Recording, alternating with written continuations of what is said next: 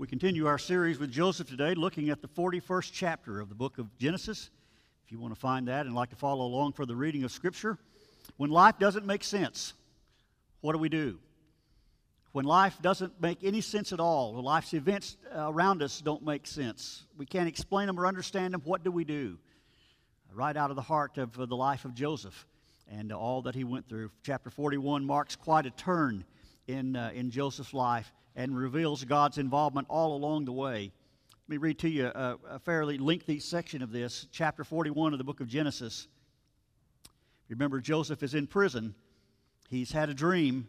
He's interpreted dreams for two of the officials of Pharaoh's court. One is restored to his service, the other one is killed. And Joseph asked the one restored to remember him, and he forgot him.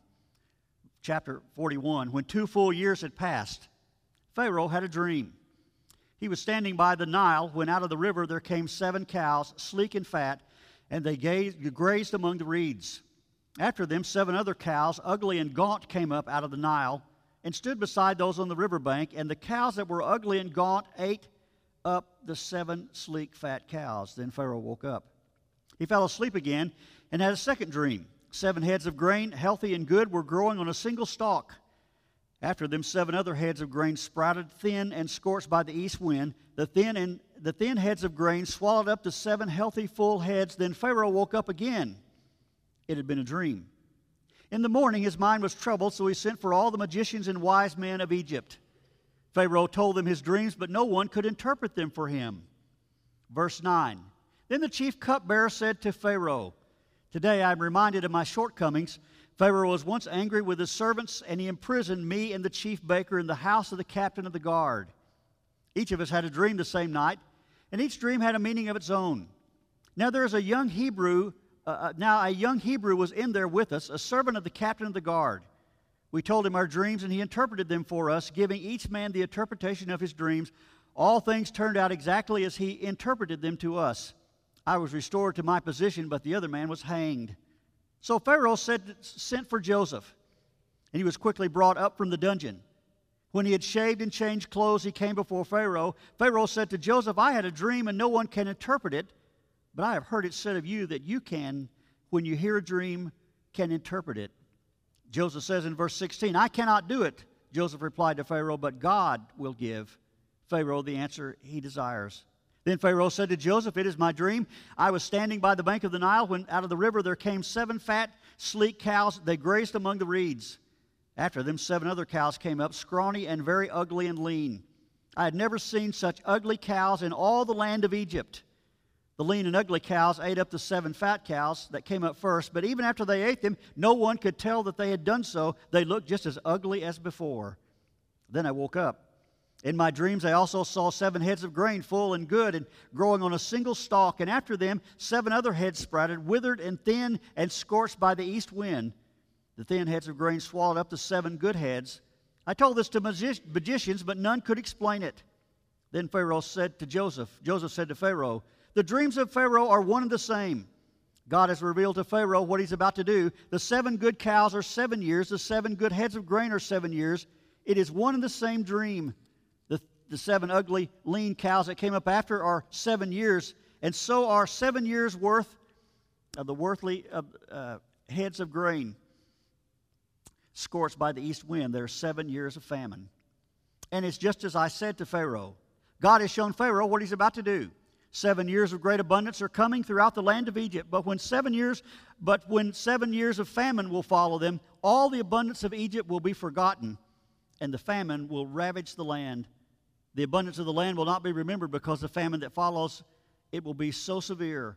The reason the dream was given to Pharaoh in two forms is that the matter has been firmly decided by God and God will do it. Now, let Pharaoh look for a discerning, wise man and put him in charge of the land of Egypt. And let Pharaoh appoint commissioners over the land to take a fifth of the harvest of Egypt during the seven years of abundance. They should collect all the food of these good years that are coming and store up the grain under the authority of Pharaoh be kept in the cities for food. This food should be held in reserve for the country to be used during the seven years of famine that will come upon Egypt, so the country may not be ruined by the famine. The plan seemed good to Pharaoh and to all his officials, so Pharaoh asked them, Can we find anyone like this man in whom is the Spirit of God? Then Pharaoh said to Joseph, Since you have made this thing known to me, there is no one as discerning and wise as you. You shall be in charge of my palace, and all my people are to submit to you. Only with respect to the throne will I be greater than you. Just a couple more. So Joseph, Pharaoh said to Joseph, I hereby put you in charge of the whole land of Egypt. Then Pharaoh took a signet ring from his finger and put it on Joseph's finger. He dressed him in a robe and robes of fine linen and put a gold chain around his neck had him ride second in his command, ride in a chariot as his second in command, and men shouted before him, Make way. Thus he put them in charge, he put him in charge of the whole land of Egypt. Then Pharaoh said to Joseph, I am Pharaoh, but without your word, no one will lift hand or foot in all of Egypt.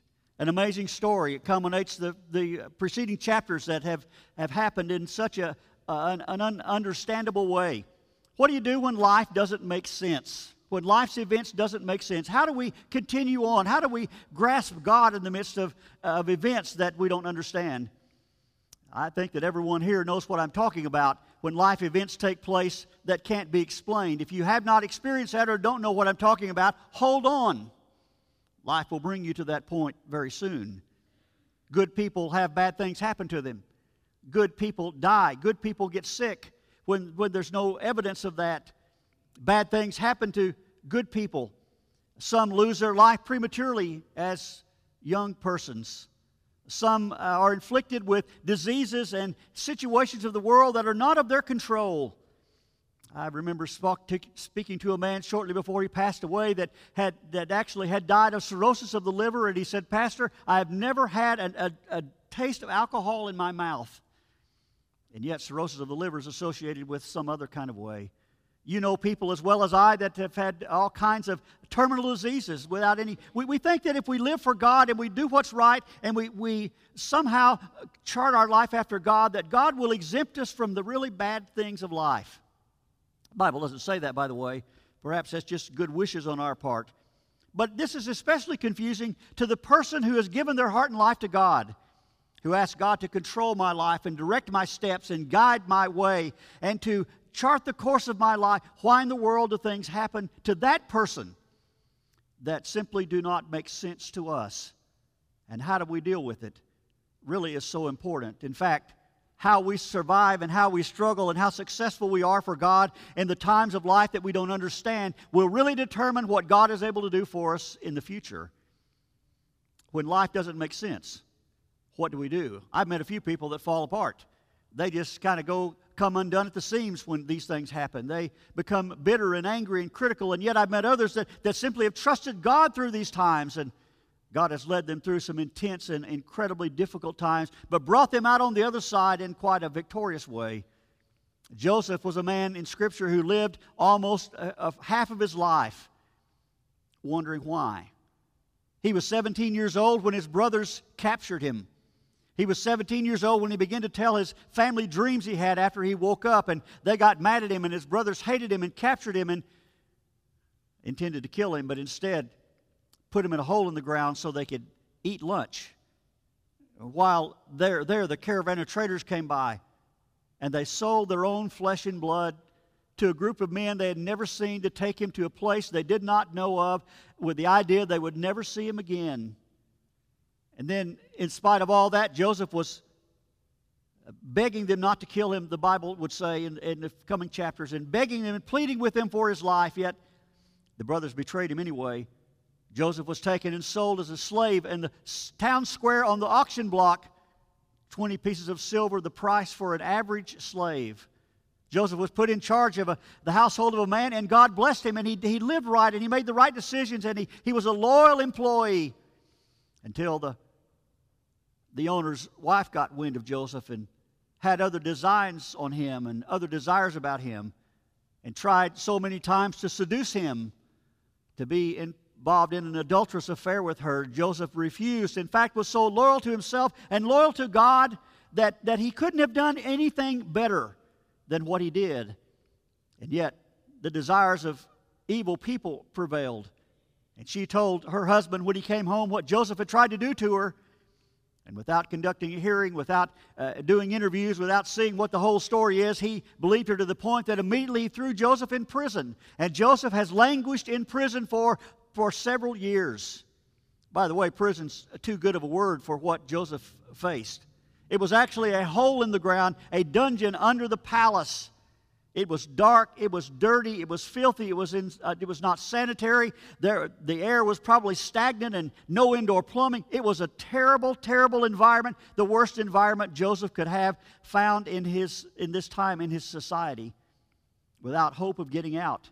The only way you got out of prison in this day was the person, if the person who put you in prison changed his mind and decided you had served long enough and allowed you to get out, or, or the, the leader of the country in this case, Pharaoh, the king of Egypt, would commute your sentence and let you out. Or, as most people happened, for most people, they simply died there and were carried out uh, and, and with their life over. Joseph was in a mess. He had done nothing wrong. He had been true to himself. He'd been true to God. He'd been true to his boss. He had, he had lived admirably and rightly, and righteousness was the main tenet of his life. And it's been 13 years now since Joseph has gone through this incredible time of trials. Don't you think he wondered how and when and why and where? Don't you think there were times he was so discouraged he must have wondered if God is really listening, if God is aware? But chapter 41 tells us all uh, that all of this is about to come to a dramatic end and change for Joseph's good. Because God knew what was happening, God was orchestrating the events that was happening, and God would see that his good would, would prevail, his plan would prevail, and the good of Joseph would finally come to fruition. The good for Joseph. It's amazing. It's an amazing story of how to conduct yourself when the events of life don't make sense. And we read the story this morning of how the cupbearer forgot Joseph. Two years had gone by Pharaoh had a dream. No one could interpret it. They remembered Joseph. And to think that a Hebrew person is, is welcomed into the palace of the king of Egypt is miraculous in itself. By the way, the Egyptians didn't like the Israelites because the Israelites were keepers of sheep and they were detestable in the eyes of the Egyptians. No Hebrew would have ever been allowed into the presence of the most powerful man on, in this part of the world at this time except Pharaoh was desperate. God had made him so. And finally, the cupbearer remembers a couple of years ago, you got mad at me and the baker. You threw us in, in, in the hole in the ground. Uh, we had a dream the same night. We didn't understand what it meant. There's a Hebrew kid that down there that told us what was going to happen and what it meant. And it happened just like he said. And don't get mad at me, Pharaoh, for reminding you of these things. But if you're desperate, maybe he could help. And Pharaoh doesn't seem to discuss it in Scripture. He immediately orders Joseph to come into his presence. Do you see that they had to shave Joseph and they had to clean his clothes up and they had to, they had to give him a bath and make him presentable into the midst of the most powerful man on earth who doesn't begin the conversation by way of introduction, but Jim simply says to him, I've heard you can interpret dreams. Isn't it amazing? In the midst of that setting, don't you think Joseph had a whole uh, afternoon's worth of things to tell the Pharaoh of Egypt? Don't you think Joseph would have liked to have told the king of Egypt how improper his captain of the army had been and, and, and how he had been so wrongly accused and wrongly imprisoned and what his brothers did and all the whole story? I think Joseph was begging to speak to the king. But when he finally got the chance, he responded only to the king's question I'm not able to interpret anything, but I know a God in heaven who is. And we read the story, and you know it very, very uh, familiar, I'm sure, with the story of how the, the, the king told Joseph the story. Seven fat cows. They were, they were, I'm not sure I know how to describe a fat cow. they were everything a cow should ever want to be. They were, they were champion steers. They were State Fair of Texas grand champion worthy, if something like that. They were good looking cows, whatever that m- might mean. And, and just as Joseph is seeing them feed, I mean, just as Pharaoh is seeing them feed in the Nile River, seven of the ugliest cows came up. Pharaoh even said, I've never seen cows this ugly in all the land of Egypt. And the ugly cows ate the fat cows, and you couldn't tell any difference. And I had this dream about a single stalk of grain that had seven uh, heads on it, and, and they were plump and ripe and just perfect. And yet they came Behind them came another stalk of grain that had seven withered and shriveled and, and heads of grain scorched by the east wind, and they consumed the good, and you couldn't tell any difference. And what does it mean? And God gave Joseph the interpretation. And Joseph says, God is revealing to you what God is going to do. Joseph takes all the attention and points it to God. He doesn't say, I know this and I know that, and let me tell you what's going to happen. He says, God is going to do these things. And tells them about seven years of abundance when the land is going to produce a crop like it's never produced before. But Pharaoh, don't get too cocky and don't think that it's going to happen forever because at the end of that seven year period of abundance, seven years of famine are going to happen. And the famine is going to be so severe that you will forget the years of your abundance. That's a powerful statement. God's going to allow a famine to come across the land that you can't explain and understand, but it is going to be so severe you will forget all the good that's happened to you in the previous seven years. And then God inspired Joseph to say, if, if I were you, I would appoint someone to be the minister of agriculture for this country, and I would manage the harvest. There's going to be so much food, you can exact 25% of it for yourself. You can store it up, you can save it. The other, the other uh, three fourths of the grain will be far enough to feed the people. And let's store it in seven years. And when the seven years of famine come, your people will have food to eat. And we know if, if you read further on down in chapter 41, you'll find that uh, in chapter 42, you'll find that the, the years of abundance were, were great. And and Joseph began to manage the harvest, and they began to store up grain, and they built barns, and the barns couldn't hold it all, and they began to store it in open air settings, and that couldn't hold it all. And the Bible makes this statement they simply lost the ability to count and measure the abundance of what the land had produced. But in the midst of this, Pharaoh says, You're the most discerning man in all of Egypt. And I think you ought to be that guy. And I'm going to make you second in command and I'm going to put a royal robe on you. That, say that's a coat of multicolored fabric better than the one Joseph had his father gave him. And I'm going to put a royal ring on your finger, a signet ring that, that allows you to stamp and seal and know that it's an official happening. And I'm going, to, I'm going to give you a gold chain about your neck. And I'm going to send word that you're second in command only to me. And when you get out in public, there's going to be men that go ahead of you that announce your presence in order the people to bow in your midst.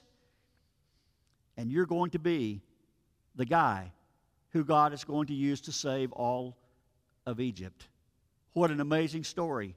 24 hours before this happened, Joseph was a prisoner in the hole, in the dirty, filthy uh, place under the palace with no hope of ever getting out. But God begins to reveal his plan. And in 24 hours, he raised Joseph out of that. And Joseph was in charge of everybody. In fact, without Pharaoh's word, Without Joseph's word, Pharaoh himself wouldn't do anything. Joseph was running the country. Could it be that God orchestrated these events and what people did to Joseph in such a way that God's plan went forward? Maybe we could even look at the prison underground as a holding cell until God needed Joseph to get up on the top floor of the building if the cupbearer would have remembered when he got out of prison and told Pharaoh about him. It's just possible that the Pharaoh might have elevated Joseph and let him go and let him go back home or do something. And where would he be when God needed him? It's kind of an interesting way to think about it, but I've come to realize perhaps God had Joseph in the holding cell. God had Joseph in the on deck circle, the, waiting to get in the game. It just wasn't time yet, but when it was time, God needed Joseph exactly where he was. And God's plan elevated him to the right place. And Joseph would not only make sure that the Egyptians had food, in the seven years of famine, Joseph would be able to provide food for his very family, that his brothers that had betrayed him, and he would preserve a remnant of the people of God. And in all of this process, uh, several thousand years in the future, a little baby would be born in Bethlehem from this very group of people who would be the Savior of the world. What do you do in your life when life doesn't make sense?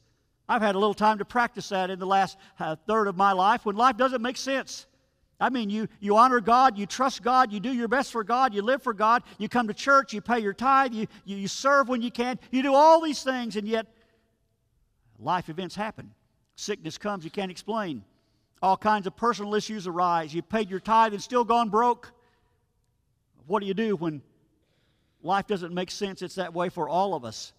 But I want to remind you this morning that just because life doesn't make sense to us does not mean it doesn't make sense to God. And it doesn't mean that God is not working even the, the difficult things of life in a way for our good and His glory. That's what Paul says in Romans 8 28 all things work together for the good of those who love God and are called according to his purposes. And though men and people in our world in disease and sin might inflict all kinds of issues on us, that is not something so great that God can't turn that around and use it for our good and for his glory. Joseph is a great example of that when, when uh, the unexpected happens, when life doesn't make sense. Don't get mad at God. Don't get mad at the church. Don't get mad at everybody around you.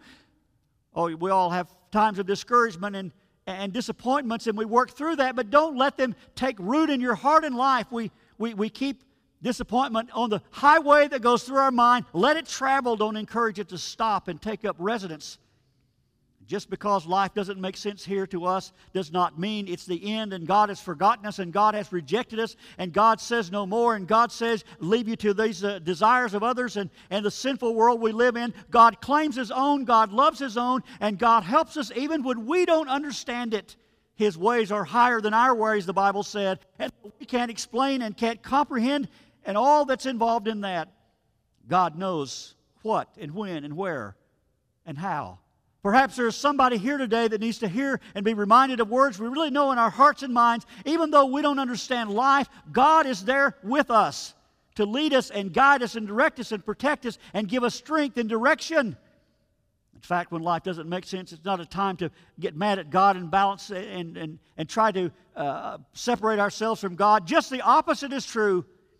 It's a time to begin to believe in God like we'd never believed in Him before. It is a time to trust God. We should always trust in God, but there's a difference in trusting God and trusting in God. We live in a world of people that trust in God.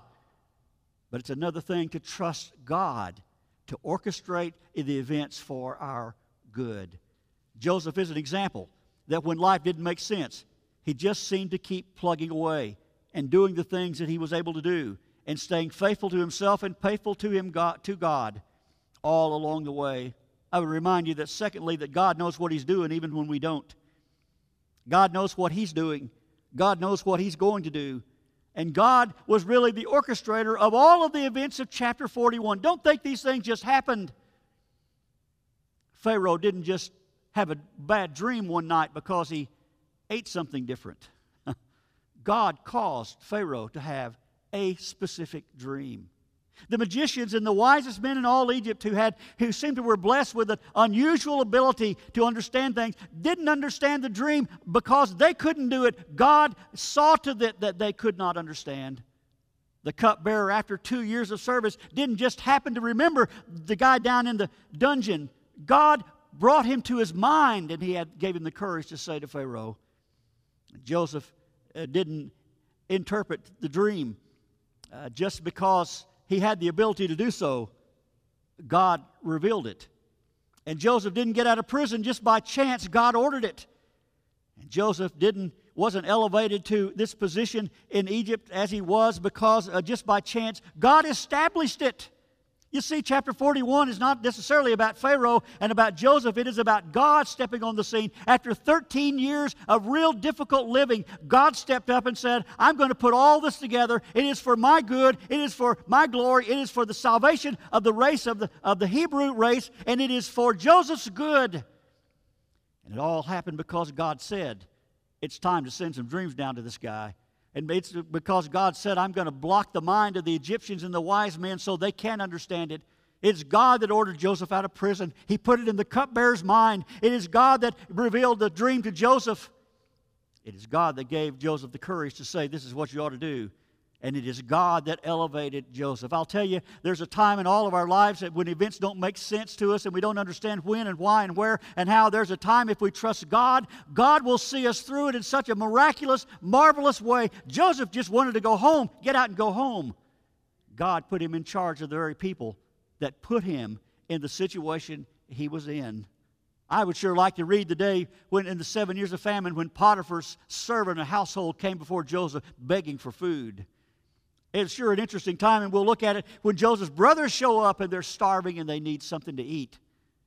And yet, Joseph is so far beyond all the, the aspect of revenge and anger and hatred and bitterness that he carries about his duties because God was in control of all of this. And Joseph trusted God, and God brought a miraculous happening. Some people, some people might have their miraculous happening when disease happens that they finally make it into heaven in the presence of God and they made it and they're successful, but God does so many more things to elevate people in such a way that you could only say, when you describe it, is just God at work.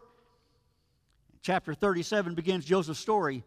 It would take him 13 years to live to chapter 41. But when he, got, when he gets to 41, God reveals himself and reveals his plan and reveals what he's trying to do and turns the table and takes, in a 24 hour period, he went from nothing all the way to the palace second in command of the most powerful nation in their world at this time, and, and not even a native of the country itself.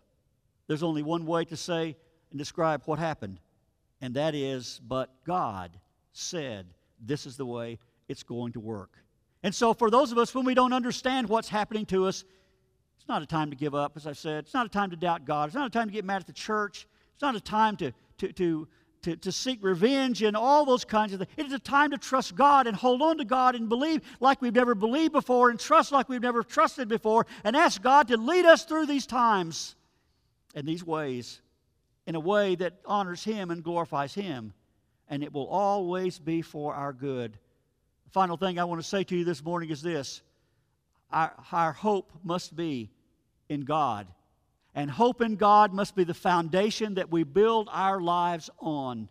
Because the events of life are too strong if we're not grounded firmly in God. The happenings of people around us, the sin in the world that evades into our lives, the, the sickness and disease, and all kinds of trouble that happens. It's, a, it's an attack on us personally. And we're not strong enough to overcome any of it in our own strength. But God but God is our hope to bring us through. And when we build our lives on the solid foundation of the truth of God's Word, He is able to prevail in the way that He wants to be. I don't know why it took 13 years. I don't know why Joseph endured 13 years of terrible treatment. I'll tell you, he sure matured in those 13 years. He sure was able to, to be an administrator by practicing in these 13 years. He sure was able to step into the arena God had for him and, and begin immediately because, well, what he had learned in these 13 years. I'm just amazed that Joseph doesn't come out of the prison so angry, so upset, so hurt, so damaged so questioning everything about life that he's not good, of much use to anybody. I'm amazed that Joseph stepped on this platform when God opened the stage door. Joseph stepped front and center and knew his part to play and began to do it, and he became the, he became the salvation of the very people of God. It's all about God and building our foundation on Him. Jesus tells a story at the end of the Sermon on the Mount, remember, about a wise and a foolish man. The foolish man built his house on sandy soil, and the waves came and the floods came and swept it away. But the man that built his house on the solid rock, on bedrock, found the same storms came, and the wind blew, and the waves crashed and beat against the side of that house, Jesus said, and it stood firm because it was on the right foundation. What a great example for us. Our hope is found in Jesus. So, what do you do when life doesn't make sense? Do what Joseph does. It's on the back of your, your uh, sermon notes. Hold on to what we believe about God. When life doesn't make sense, hold on to God. Joseph also worked faithfully for God wherever he was located. Third one is key.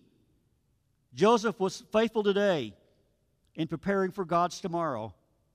Number four, Joseph accepted the place where God had put him.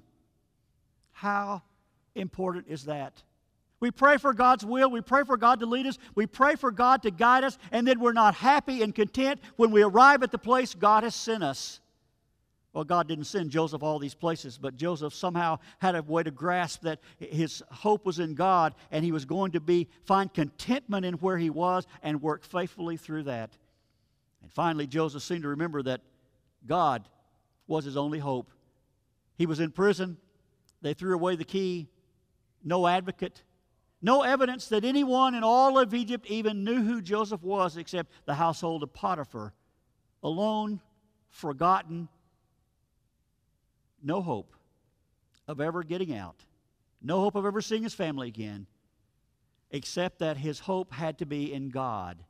And let me tell you, folks, that's enough to see you through great, difficult days.